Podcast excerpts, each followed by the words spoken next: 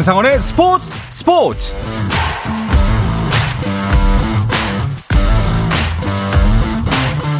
스포츠가 있는 저녁 어떠신가요? 아나운서 한상원입니다. 오늘도 스포츠 스포츠는 2022 카타르 월드컵 개막 특집으로 함께합니다. 어제 월드컵 레전드 초대석에 이어서 오늘은 KBS 월드컵 중계 해설을 책임질 해설위원들과의 만남을 준비했습니다. 자, 선수들에 대한 정보, 축구에 대한 풍성한 지식, 그리고 재치 있는 입담으로 월드컵 관전을 더 즐겁게 해주는 분들이 바로 해설위원이죠. 자, 오늘은 그 중에서도 열정적인 해설의 대명사 한준희 해설위원, 그리고 냉철하고 시크한 해설의 박찬하 해설위원을 초대했습니다. 두 분과 월드컵 이야기 재밌게 나눠보겠습니다. 2022 카타르 월드컵 개막 특집 탑티어 해설위원 초대석 잠시 후에 시작합니다.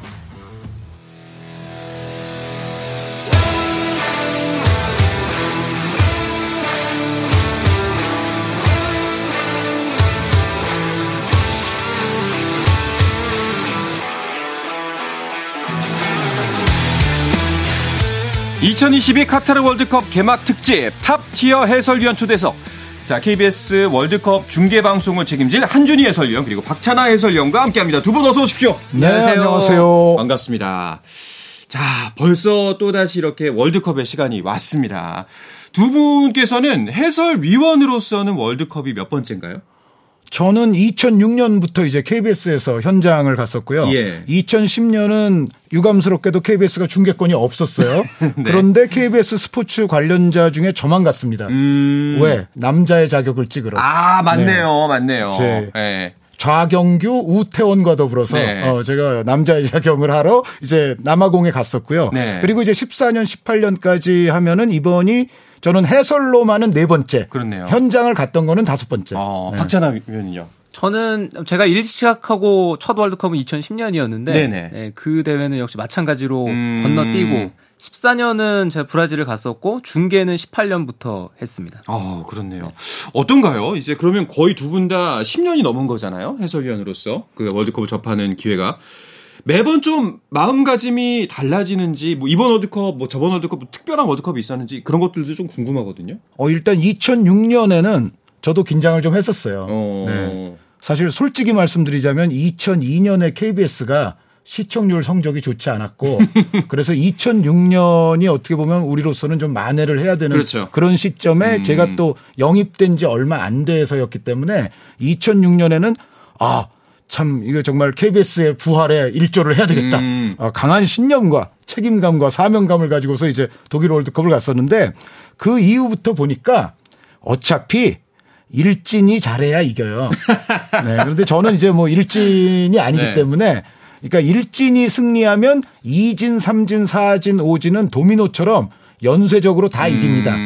그런데 일진이 만약에 이제 패하잖아요. 네네. 그러면은 2진, 3진, 4진, 5진은 악전고투의 지옥 속으로 빠져들게 돼요. 어허. 이길 수는 없다는 거. 결국은 이 3, 4 간의 시청률 이 경합은 일진이 어떻게 하느냐가 관건이거든요. 음. 네. 그래서 저는 그 이후부터는 뭐 14년, 18년 같은 경우에는 일진이 계속 이겨줬기 때문에 저는 그냥 뭐 편안하게 있었습니다. 조금 비약해서 얘기하자면은 이번에 뭐 무조건 구자 처리 잘하면 된다. 뭐 이렇게 받아들여도 될까요? 구자철이 네. 잘해 네. 야만한다. 아 잘해 야만한다. 그렇죠. 박찬하 위원님께는 이 질문 해볼게요. 그 월드컵 처음 해설할 때 그때 혹시 기억이 나세요? 처음 해설한 경기는 기억은 안 나요. 어 왜죠? 지난 러시아 월드컵 중계가 네. 저는 하던 대로 했던 월드컵이었는데 대회 끝나고 나서 깨달은 게 이제 많았던 대회로 기억이 남거든요. 어허. 그래서 지난 월드컵은 좀 잊고 싶은 마음도 있고 어 동시에 음. 아 이게 아, 다음에 만약에 이런 기회가 주어지면은 똑같은 실수를 하면 안 되겠다라는 음... 마음을 다잡는 계기가 됐었어요. 그 이제 두 분께서 월드컵을 치르다 보면 아까 이제 박찬하 위원의 이야기도 들었는데 10경기 정도를 이번에 중계를 하신다고 하더라고요. 한준 위원도 그만큼 하시죠. 저도 세어 보니까 한 12어 경기 되는 그렇죠. 것 같더라고요. 네. 그 기간 동안 사실 그 2시간이 넘는 시간 동안 집중을 하고 또 준비를 하고 방송을 한다는 게 보통 일이 아니라는 거는 이제 방송 제작하는 사람들은 알잖아요. 월드컵이 끝나고 나면은 막 좀 살이 빠지거나 좀 힘들거나 그러시진 않으세요? 어, 제 생각에는 요번 월드컵은 저는 살이 하나도 안 빠질 것 같습니다. 오. 저의 역대 최소 경기 수이기 때문에 그래요? 예, 그러니까 예년 같으면 거의 뭐 매일 하거든요. 음. 근데 요번 같은 경우는 저는 가자마자 한 또 며칠 쉬어요. 음. 예, 그리고 한 경기 하고 나서 또 며칠 쉬고 이런 적이 제가 없었습니다. 오. 어. 아, 그래서 이제 이런 걸 보면 아, 이제 내가 나이를 많이 먹었지. 이제 물러갈 때가 됐구나. 이제 이런 거를 느끼고 있는데 어찌됐건 요번 월드컵은 살 안 빠질 것 같습니다. 어떠세요? 제가 국내에 있어 봤잖아요. 4년 전에. 정말 힘들었거든요. 음. 네, 왜냐하면 다 이제 가시니까 그 외의 것들 한국에서 서울에서 소화해야 되는 수많은 방송들 중에 네. 네, 상당 지분이 또 저한테로 넘어오거든요. 음. 그래서 조별리그 하는 동안은 아 정말 이러다가 아, 내가 자다가 못 일어날 수도 있겠구나라는 생각을 할 정도로 네. 체력적으로 너무나 그렇죠. 힘들었던 기억이 생생하거든요. 그래서 걱정이 많이 됩니다, 지금. 어... 그 조별리그를 또 견딜 수 있을까. 어... 그러면 KBS 중계진과 해설진에 대해서 궁금해 하시는 분들이 많습니다. 소개를 해 주시죠. 네, KBS의 이번 캐스터는 이제 일진이 중요하다고 아까 말씀드렸는데 그렇죠. 일진 캐스터가 이광용. 잘해야만 하는 이광용 네. 아나운서. 이광용 못하면 큰일 나죠. 그렇죠. 네. 네. 그리고 이진이 남현정. 네. 네. 그리고 이제 국내에서 하시는 분들이 에, 뭐 연령 순으로 얘기해 보면 네. 최승돈, 이재우, 이광용, 김종현. 음. 네. 그래서 어쨌든 그렇게 이제 여섯 분이 기본적으로 중계를 하게 돼 있고 캐스터는 해설은 구자철 그리고 조원희 저 여기에 이제 박찬아 이명철 황덕연 음. 어, 이렇게 하게 돼 있는데 이번엔 뭐 박찬하 해설위원은 사실 KBS와 여러 번 이제 해설을 했고 했었는데 그 이명철 황덕연 해설위원의 이제 예, 추가가 네네. 좀 특이한 부분이라고 오. 볼 수가 있죠. 그리고 저는 좀 궁금해지는 게그 이제 중계를 하기 전에 뭐 다 같이 모여서 회의를 하거나 좀 어, 어느 정도 공유하는 것들이 있나요? 공유를 하는 게 없죠. 각자 어디까지나 각자 도생입니다. 아, 그렇군요. 아 물론 네. 이광용 구자철 일진 조합 있지 않습니까? 네네. 이 일진 조합은 아마 하드 트레이닝을 해왔던 걸로 저는 알고 있습니다. 아, 두 분께서 연습 많이 한 걸로 알고 있습니다. 네, 둘이서. 게다가 이제 아시다시피 구자철 해설위원이 과거에 이제 찬조 해설 같은 거는 여러 번 했었어요. 네네네. 특히 이제 KBS에서 제가 홍명보 자선축구 이런 거 할 때도 옆에 이제 구자철 위원이 당시에 나와서 찬조도 하고 했었는데 음. 그런데 본격 메이저 대회 해설로는 요번이 데뷔 아닙니까? 그렇죠. 그러니까 구자철 해설위원은 사실은 어, 연습이 좀 필요했단 말이죠. 네네. 그래서 더더욱 이광용 구조철 조합은 지금까지 굉장히 연습을 많이 한 걸로 저는 알고 있습니다. 어, 그러면 두 분께도 여쭤보고 싶은 게 그 두 분께서 경기를 준비하는 중계를 준비하는 뭐 본인만의 방법 같은 게 혹시 있을까? 이번엔 좀 먼저 대답해 주시죠. 중계를 준비하는 데 있어서는 기존의 경기들을 많이 보면은 준비 과정이 한층 수월해집니다. 어. 네, 아무래도 축구가 연속의 스포츠다 보니까 기록의 스포츠가 아니고 연속의 스포츠라는 점에서는 이 팀이 어떤 경기들을 해왔는지 그리고 어떻게 발전을 해왔는지를 계속 쫓아가다 보면은 나중에 찾아야 될 것들이 간단해지거든요.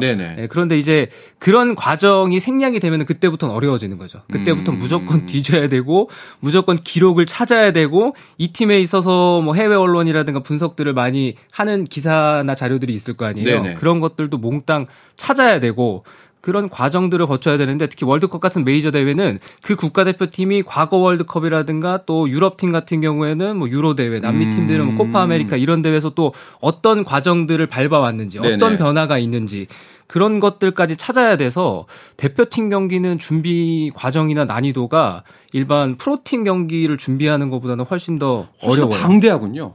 그래서 그렇죠. 이 질문은 이제 약간 두 분이 갖고 계신 해설 스타일이 다르기 때문에 사실 한준희 위원 같은 경우에는 저걸 언제 다 준비했지 싶을 정도의 방대한 지식이 나오는 해설이 굉장히 많고요. 박찬하 해설위원 같은 경우는 진짜 냉철하게 아 약간 페브로 찌는 산그 어우 아주 냉철하다. 사실 그 부분이 궁금하거든요. 이 부분을 어떻게 집어냈을까? 이거는 단순히 그 경기를 많이 본다고 해서 뭐 생기는 건 아니잖아요.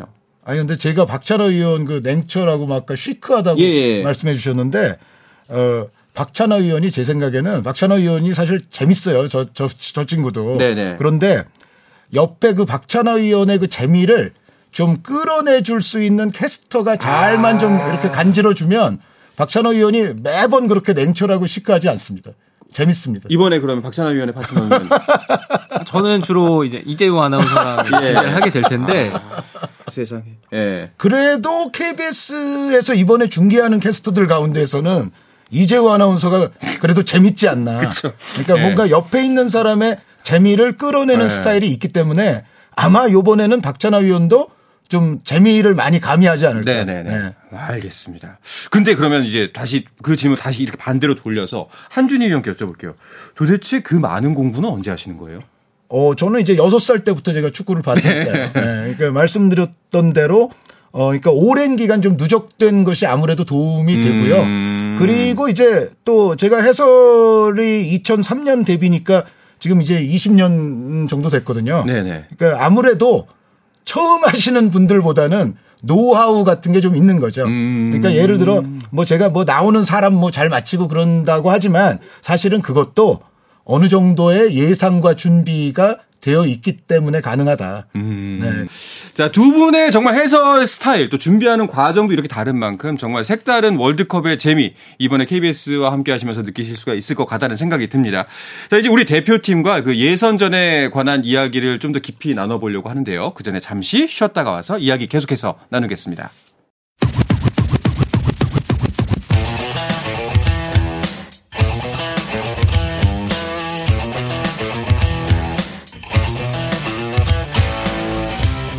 짜릿함이 살아있는 시간 한상원의 스포츠 스포츠 네, 2022 카타르 월드컵 개막 특집 top-tier 해설위원 초대석 함께하고 계십니다. KBS 월드컵 중계방송을 책임질 한준희 해설위원 그리고 박찬하 해설위원과 월드컵 이야기 나누고 있습니다. 자, 먼저 우리 팀 이야기부터 좀 간단하게 해볼까요? 그 최종 엔트리가 지난주에 나왔습니다. 그 다들 거의 예상과 다르지 않았다라는 평가가 나오는데 두 분께서도 그렇게 생각하시나요?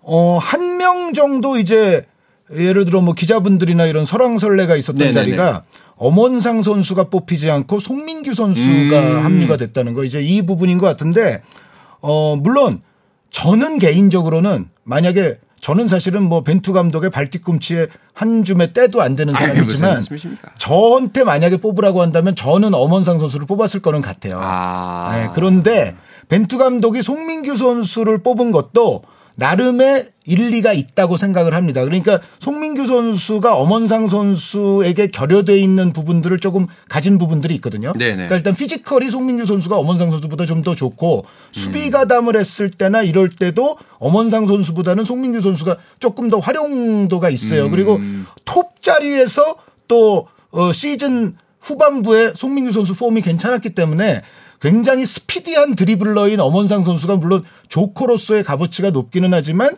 엄원상 대신 송민규를 선택을 한 것도 어느 정도는 일리가 있기 때문에 전체적인 큰 틀에서는 그렇게 큰 이변이 있었던 선발은 아니었다라고 생각을 합니다. 그렇군요. 박찬하 위원은 어떻게 생각하세요? 저도 비슷한 생각이고요. 예. 어, 저도 나름대로 전날에 이제 26명 예상을 해봤는데 네. 엄원상 선수 아니면 송민규 선수다. 음... 네, 나머지 25명은 일치했고 이제 그 마지막 한 자리가 변수였는데 송민규 선수를 발탁을 한 거잖아요. 저는 뭐 점점 이게 시간이 지나면서 감독들의 어떤 선택에는 다 이유가 있고 그러면은 네. 내가 그 감독의 선택을 어떻게 이해하느냐, 어떻게 설명을 해야 되느냐 쪽에 초점을 맞추거든요. 네네. 그래서 송민규 선수를 선택한 것도 네, 이유가 있고 우리가 송민 음. 선수를 또 주전보다는 아마 이제 벤치에서 조커로 쓰거나 이런 상황들이 많을 거라서 그런 부분에서는 좀 비슷한 유형이 많은 엄원상 선수보다는 송민규 선수의 다른 부분이 우리 대표팀에 더 필요했다 이렇게 판단하고 싶습니다. 아마 제 생각에는 이런 부분도 있었을 수 있어요. 그러니까 이거는 제가 그냥 관심법인데요. 네. 지금 우리가 손흥민 선수가 부상으로 인해서 뛰기는 뛰겠지만 과연 얼마나 뛸 것인가 그리고 어떤 컨디션으로 뛸 것인가에 대해서 약간 불투명한 그렇죠. 면이 있잖아요. 네. 그리고 황의조 선수가 근자에 계속 골이 없었단 말이죠. 그렇죠. 어, 황희찬 선수 같은 경우는 물론 대표팀 오면은 잘하긴 하지만 그럼에도 역시 소속 클럽에서는 또 별반 실적이 없었어요. 예, 요즘 좀 부진했죠. 예, 그런 걸 고려하면 특히 이제 손흥민이라든가 황의조 선수가 완벽한 컨디션이 아니라면 송민규 선수는 사실은 약간 톱으로도 쓸 수가 있거든요. 음. 근데 엄원상 선수는 아무래도 오른쪽 윙어 같은 쪽으로 제약이 걸릴 수 있기 때문에 포지션의 그런 문제를 아마 감안해서라도 송민규 선수를 뽑지 않았을까. 이건 벤투 감독이 기자회견에서 이런 식으로 얘기는 안 했지만 어, 아마 도 네, 우리 네. 포워드들이 약간 지금 걱정이 오. 있기 때문에 그럴 바에는 송민규가 낫겠다라는 생각을 했을 수도 있을 것 같아요. 그러니까 두 분의 의견을 종합해 보면은 그 어떤 선택을 하던 충분히 일리 있는 선택이고 아 그리고 이 송민규로 택한 것도 아 충분히 이런 면에서 수긍이 간다라고 정리하면 되겠네요. 그렇습니다. 네. 네. 자, 이거 이 질문은 조금 어려울 것 같은데요. 자, 지금 이번에 올해 2022 한국 국가대표팀의 전력 예전 다른 국가대표팀 다, 지난 월드컵 때들에 비해서 이번에 전력 한 몇 퍼센트, 몇 점 정도라고 보면 될까요?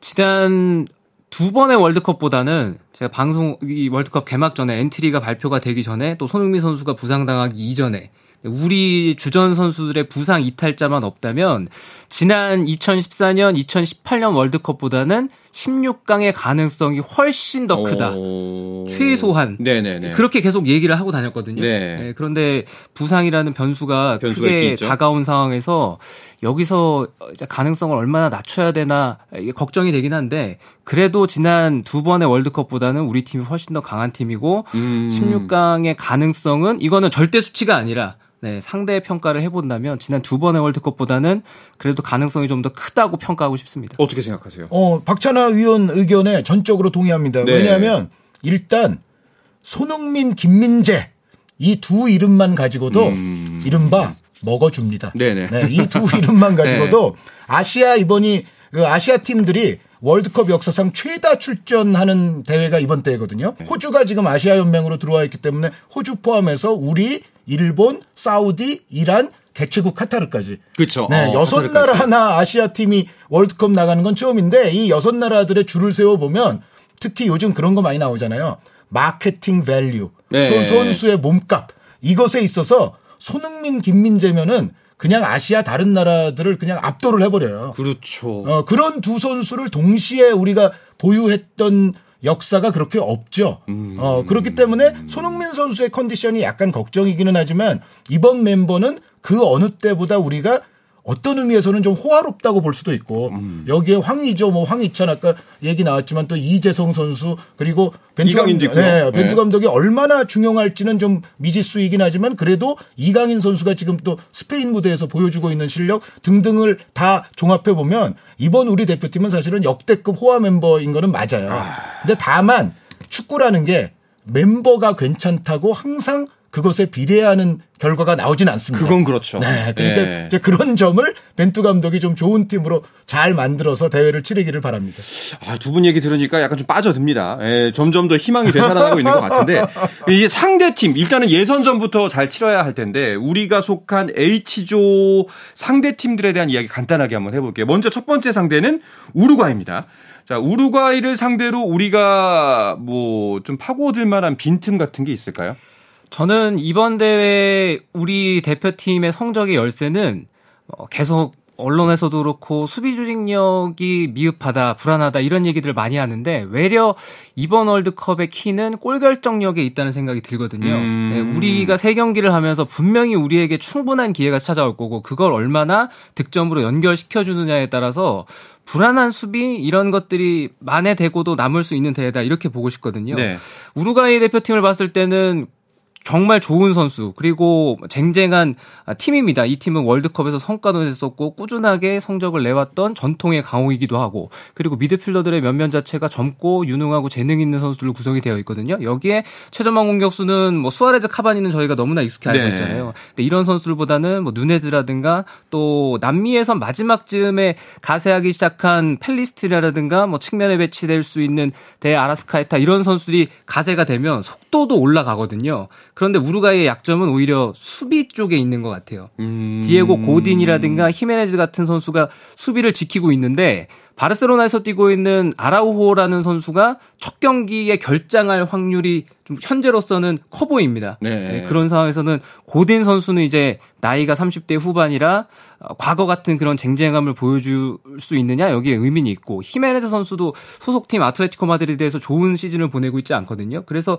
우루과이랑 경기를 할 때 오히려 우루과이가 과거 전통에 잘 지키고 뛰어난 골 결정력으로 뭔가 승부를 걸었다면 이번은 뒤가 좀 헐렁해질 가능성이 있어요. 음, 그런 면에서 좀 이제 우리가 파고들 만한 틈을 찾아낼 수 있다. 알겠습니다.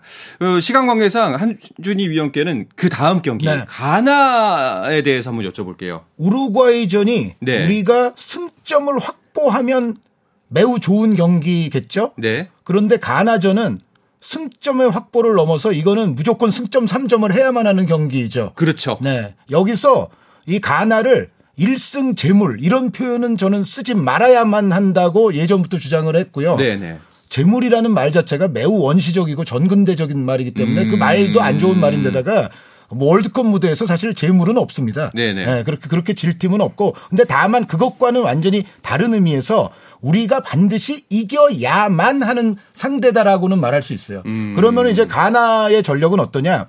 가나가 1년 전쯤의 모습이라면 우리가 제 생각에는 분명히 좀 우위에 있었어요. 네. 네. 그런데 가나가 많은 또 언론에서 보도가 됐지만 이후에 이중 국적을 지니고 있는 선수들 가운데 그렇죠.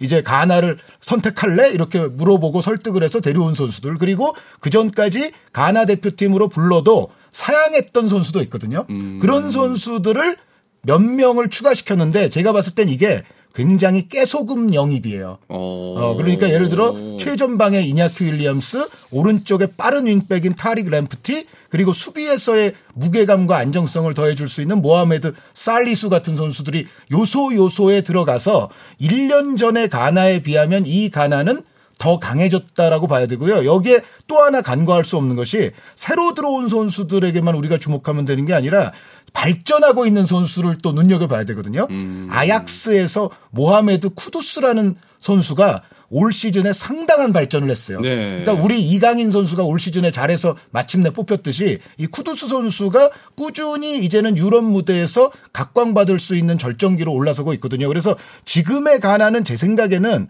1년 전의 가나보다는 한결 나아요.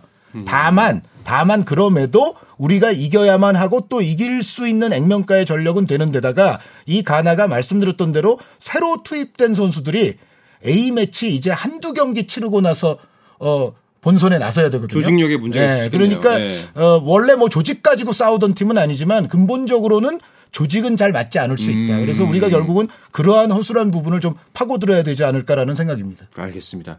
이렇게 두 개의 산을 넘고서 만나게 되는 건 이제 또 포르투갈입니다. 포르투갈은 사실 또 액면가 아까 액면가의 전력으로만 봤는데 액면가의 전력만 봐도 사실 좀 주눅 드는 게 사실이거든요. 어떻게 생각하십니까? 좋은 선수들이 많이 발탁이 되어 있습니다. 이번 월드컵 음. 명단을 봤을 때는 뽑혀야 될 선수들 많이 뽑았고 또 산투스 감독이 팀을 오랫동안 지휘하면서 자신의 어떤 실수 그러니까 이 팀은 연속성이 있다는 장점입니다만 그 한 가지 방법에 메모리 되면서 음. 예측 가능하고 변화에 두려워하는 팀이었거든요. 그런데 산투스 감독이 플레이오프를 가면서 월드컵에 떨어질 뻔했어요. 네, 그래서 그 월드컵 플레이오프 경기부터 변하기 시작했는데 그 변화에 열쇠를 쥐었던 선수들이 대부분 또 이번 월드컵에 참여를 하고 있습니다. 그런데 최근에 또 네이션스 리그라든가 이런 경기들을 봤을 때는 포르투갈 대표팀이 정말 면면은 화려한데 네, 네, 이 네. 팀도 좋아에는 네, 음. 뭔가 문제가 있거든요. 네, 저희는 물론 포르투갈을 우승 후보로 꼽고 있지만 또 일부 해외 언론에서는 포르투갈을 우승 후보에서 배제하고 있는 이유도 그 경기력이라든가 이런 것들이 영향을 미치는 것 같아요. 그래서 오. 어. 포르투갈을 상대하지만 선수들의 액면가, 뭐 소속팀 면면 이런 것에 주눅 들지 말고 우리가 우리 경기 하면은 포르투갈전도 우리는 잘 싸울 거라고 생각합니다. 그 포르투갈전에 열쇠를 쥐고 있는 중요한 선수는 역시 우리 입장에서도 호날두 선수인 것 같아요. 그렇죠. 네, 그러니까 호날두 선수가 지금 다들 아시다시피 소속 클럽에서도 이제 막 못 뛰는 경기가 많고 뭐 지금 감독하고도 싸우고 있고 아우, 그 그리고 들었을 때 얼마나 기쁘던지 그리고 예. 본인이 예전만큼의 역동성이 없잖아요. 그러니까 예전에는 호날두 선수 정말 빠른 선수 아니었습니까? 그런데 지금은 그렇게 빠르지도 않고 골 결정력에도 지금은 매우 기복이 심해졌는데 그럼에도 불구하고 포르투갈에서는 여전히 호날두는 신이고 호날두는 핵심이고 그렇죠. 호날두는 어, 정신적 지주예요. 음. 그러니까 포르투갈은 약간 이 호날두 딜레마 내지는 호날두 아이러니가 발생할 가능성이 있는 거예요. 음. 그러니까 호날두를 여전히 중심으로 놓고 많은 후배들이 그, 그쪽으로 이제 볼을 몰아주는데 정작 호날두는 예전 같은 결정력이 아니거든요. 그렇죠. 예. 네. 확실히 그러니까 노쇠하고 있죠. 그렇죠. 예. 그러니까 요 부분도 우리에게 도움이 될 건지 안 될 건지 아마 흥미롭게 좀 지켜보시면 좋을 것 같습니다. 알겠습니다. 자, 두 분의 이야기를 들으니까 뭐 걱정되는 지점도 있지만 확실히 이제 아, 이제 우리가 이런 부분들을 잘 노리고 파고 들어야겠다라는 생각이 듭니다. 마지막으로 결국 사실 우리가 축구를 좋아하는 이유 재밌고 즐겁기 때문이지 않습니까? 시청자 여러분들이 축구 볼 때, 자, 이런 점에서 좀 집중해서 보시면 정말 즐겁게 보실 수 있을 겁니다. 라는 간단한 팁 같은 거 하나씩 주시죠.